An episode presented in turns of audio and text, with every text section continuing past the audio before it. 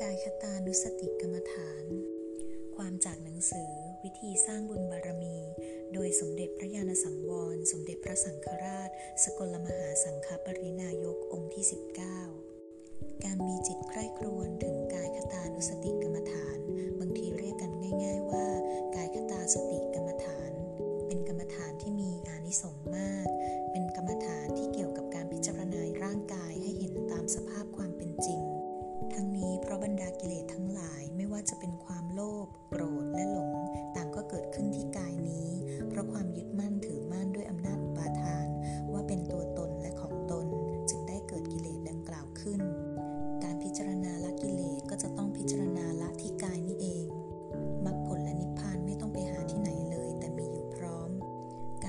ารณาก็คือมีจิตใคร่ครวญให้เห็นตามสภาพความเป็นจริงว่า อันร่างกายของคนและสัตว์ ที่ต่างก็เฝ้าทนุถนอมรักใคร่ว่าสวยงาม เป็นที่เสน่หาชมเชยรักใคร่ซึ่งกันและกันนั้น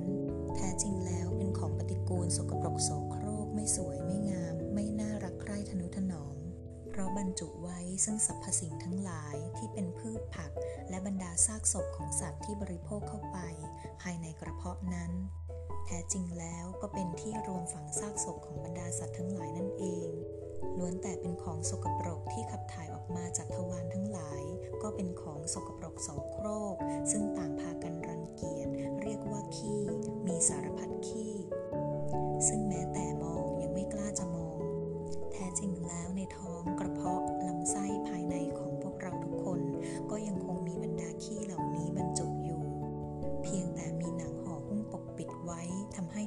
ามารถมองเห็นได้จากภายนอกเท่านั้น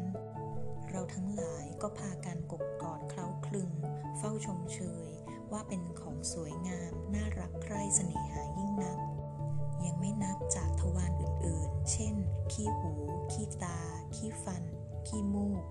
บรรดาสิ่งของที่ขับถ่ายออกมา พอพ้นจากร่างกายเท่านั้นเอง จากที่เดิมเป็นของที่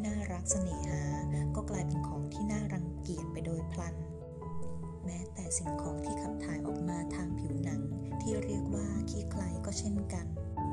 แม้แต่สังขารร่างกายของเรา เมื่อได้พิจารณาแยกแยะไปแล้วก็จะเห็นความจริงว่าเป็นที่ประชุมรวมกันของอวัยวะชิ้นต่างๆ รวมเรียกกันว่าอาการ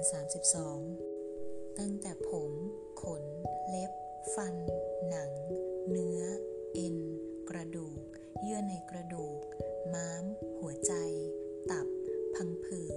ไต ปอด ไส้ใหญ่ ไส้น้อย อาหารใหม่ อาหารเก่า น้ำดี น้ำเสลดน้ำเหลือง น้ำเลือด น้ำเหงื่อ น้ำมันข้น น้ำตา น้ำมันเหลว น้ำลาย น้ำมูก น้ำไขข้อ น้ำมูด เยื่อในสมอง เมื่อแยกออกมาพิจารณาทีละชิ้นจะไม่มีชิ้นใดที่เรียกว่าสวยงาม น่ารัก น่าพิศวาสเลย กลับเป็นของที่น่าเกลียด ไม่สวย ไม่งาม ไม่น่าดู สิ่งเหล่านี้ก็รวมอยู่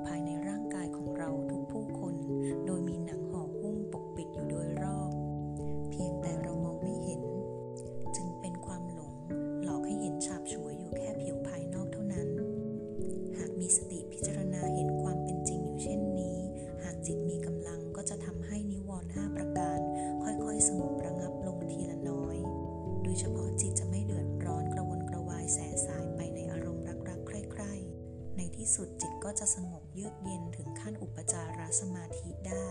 หากสติมีกำลังพอก็อาจถึงขั้นปฐมฌานได้ กายคตานุสติกรรมฐานนั้น ความจริงเป็นเพียงสมถภาวนาที่ทำให้จิตเป็นสมาธิได้ถึงขั้นปฐมฌานแต่ก็เป็นสมถภาวนาที่เจือไปด้วยวิปัสสนาภาวนา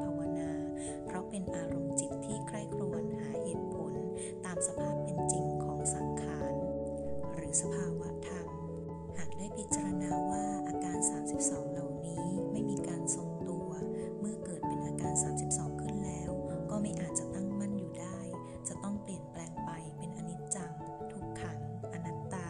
ไม่ใช่ตัว ไม่ใช่ตน ไม่ใช่คน ไม่ใช่สัตว์ ไม่ใช่ตัวเราของเราแต่อย่างใด ร่างกายไม่ว่าของตนเองและผู้อื่นต่างก็เต็มไปด้วยความทุกข์ ดังนี้เป็นวิปัสสนา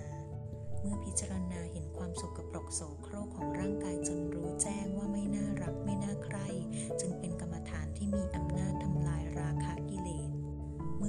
แจ้งเห็นจริงมากๆเข้า จิตก็จะมีกำลังและเกิดความเบื่อหน่ายในร่างกาย ทั้งของตนเองและของผู้อื่น จนมียาณทัศนะเห็นแจ้งในอาการพระไตรลักษณ์ว่าร่างกายเป็นอนิจจัง ทุกขัง อนัตตา ไม่ใช่ตัวไม่ใช่ตน ไม่ใช่เราไม่ใช่เขาแต่อย่างใด จิตจะน้อมไปสู่ความวางเฉย ไม่ยินดียินร้ายในร่างก